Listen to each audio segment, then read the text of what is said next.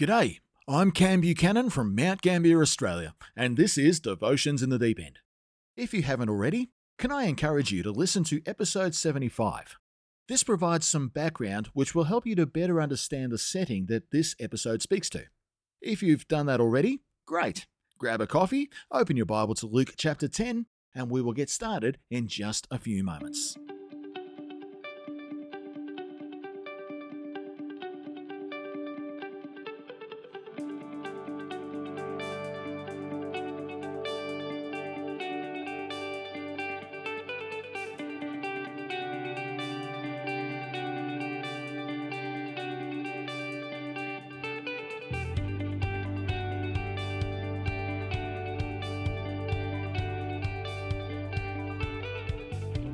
Let's read a well known parable in verses 30 to 37, bearing in mind it is an answer to the question of a religious expert. That question is Who is my neighbor? In reply, Jesus said, A man was going down from Jerusalem to Jericho when he was attacked by robbers. They stripped him of his clothes, beat him, and went away, leaving him half dead. A priest happened to be going down the same road and when he saw the man, he passed by on the other side. So too a Levite, when he came to the place and saw him, passed by on the other side. But a Samaritan, as he travelled, came where the man was, and when he saw him, he took pity on him. He went to him and bandaged his wounds, pouring on oil and wine. Then he put the man on his own donkey, brought him to an inn, and took care of him. The next day he took out two denarii and gave them to the innkeeper. Look after him, he said, and when I return, I will reimburse you for any extra expense you may have. Which of these three do you think was a neighbor to the man who fell into the hands of robbers? The expert in the law replied, The one who had mercy on him. Jesus told him, Go and do likewise. This parable is, in my opinion, a work of art. It is one of those stories that intentionally creates an emotional roller coaster for those who Jesus was speaking to and everybody listening would be able to follow the highs and lows really easily. It would play with the listener's emotions and it would blow their minds with the punchline. The setting is a foreboding one that some of us could relate to. If you have a street in your neighborhood where you wouldn't walk alone at night, then you will catch the gravity of the story well. A man is walking, apparently by himself, down the highway from Jerusalem to Jericho. We will learn a bit about the culture of Jericho a little later in the journey, but at this time I can tell you that the Jericho Road was pretty notorious. It was 17 miles of rocky, windy, hazardous, and isolated road, and it wasn't uncommon to hear of robberies and assaults to occur out there. So when Jesus opens the story like he does, hey guys, you know that road that goes from Jerusalem to Jericho? One day a man walked alone down there and got robbed and beaten by bandits and left for dead. The crowd would cynically nod along, knowing this to be a regular occurrence. There'd be concerns for the safety of the person, but a bit of judgment as well. What a foolish person to think they could do that. But now that we have a victim, we now need to consider who's going to help the guy out there. And in this parable, potential help seems to be coming. The story continues. A priest has also come out of Jerusalem, and he's going the same way. If he's coming down from Jerusalem, the implication is that he's likely been involved in the sacrifices in the temple. He has been in a place of deep reflection and repentance as he stands before God and intercedes for himself and his people. This would be a spiritually high point for him, a time of deep encounter. The expert in the law who triggered this parable is listening intently, as is the crowd as they get ready to celebrate the man's rescue. But their hopes are dashed. The priest crosses the road and keeps going. It's not a big road here. The victim is not unnoticed. The priest clearly has no interest in extending mercy. But perhaps the next guy will fare better. The man is still alive when a Levite comes along.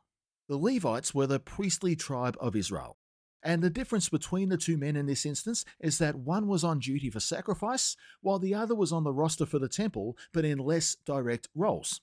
In a positive sense, he should have been in a similar mindset to the priest, and sadly, he is in the negative way.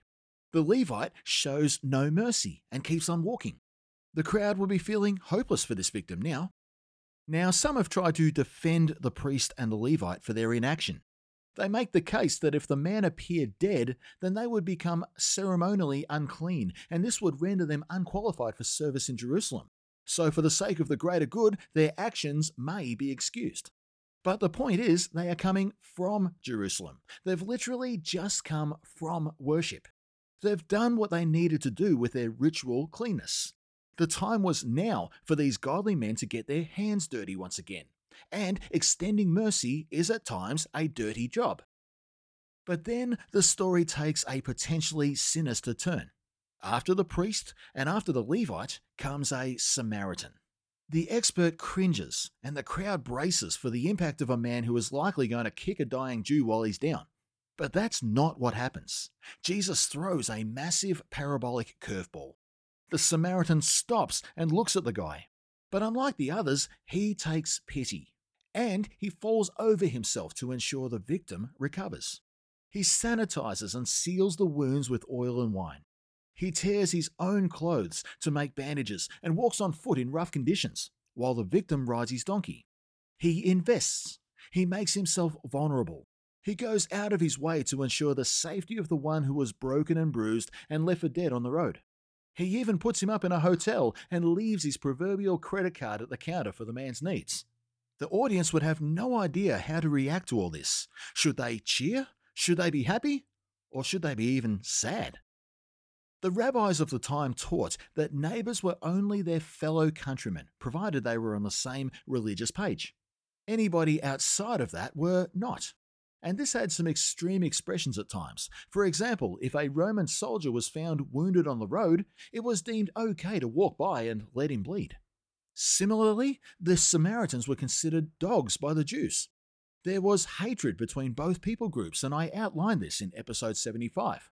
It was inconceivable that someone like that would behave in a neighborly fashion the way Jesus describes it.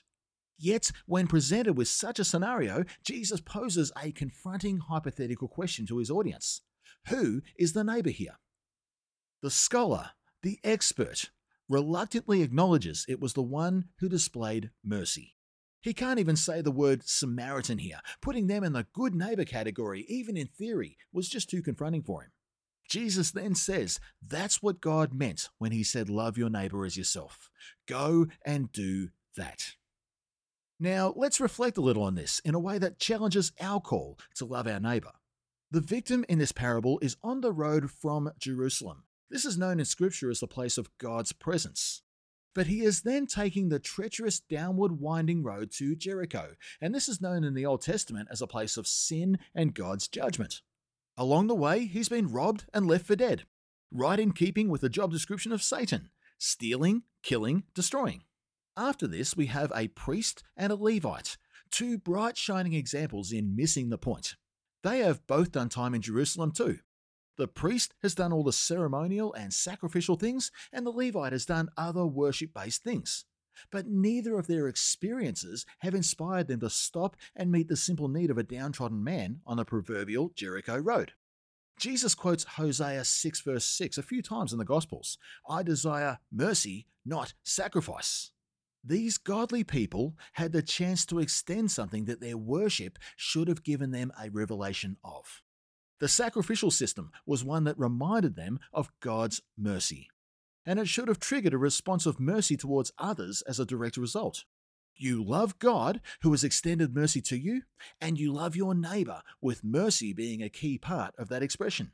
The priest and the Levite failed to make that connection it's highly likely that the Samaritan has come the same way. If this is the case, he may have visited the outskirts of the temple because that's as far as he's allowed to go. There is only so far he can go in proximity to the most holy place of the temple. It's barely in sight for him. But evidently, it's enough. He leaves Jerusalem potentially in a spiritually full state. And when he sees the victim, he stops and he tends. He doesn't have ceremony or legalism, he only has oil and wine to dress the wounds. It's interesting to note that both these things are used to describe the Holy Spirit and the presence of God in the Old Testament. Not only that, everything he has is made available for the use of the victim to ensure his recovery. So, friend, let me ask a confronting question. When we do time in our own figurative Jerusalem, what do we expect to get out of that? Do we merely tick boxes of ritual, of attendance, of service, or even performance? Do we get our fill of a curated religious experience that feels somewhat therapeutic to us without it having any eventual impact on our neighbours? Or do we seek to be restocked and replenished for a purpose? Do we look for oil and wine? Do we look for mercy? Do we actively seek all the things we need in the event that we need to help a neighbour in a hurry? Also, do we have a good definition of the word neighbour? The Jews limited it to those of the same nation and religion. If that were the case today, loving our neighbours would be relatively easy, although there can be some challenges with that at times. But Jesus is calling for something deeper than that. Our neighbours need to extend to those who are in need of mercy. It should include widows and orphans. It should include the poor and the needy. It should include the prisoner and the infirmed. It should include the foreigner, especially the refugee. Spiritually, we have what they need. Physically, we usually do too.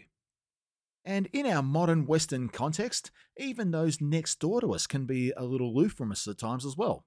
Our city properties can be heavily gated, and we can shut ourselves away from everyone after a long day of work and commute. Perhaps there's a challenge for us to open our hearts and our homes a little more for those in our immediate proximity. Friend, can I challenge you to enlarge your borders and definitions? Look to extend love to all that Jesus puts in our path and be an active agent of the mercy that we already know well. Take what you receive in your Jerusalem moments and use it to all who need it on the Jericho Road. In this way, you will be loving your neighbours in the way Jesus had in mind. Thanks for tuning in. To stay in touch, like our Devotions in the Deep End Facebook page and subscribe on Spotify or wherever you listen to your podcasts. Also, be sure to put up a rating and even a comment if your platform allows for it, as this will help others know what to expect. I look forward to catching up next time.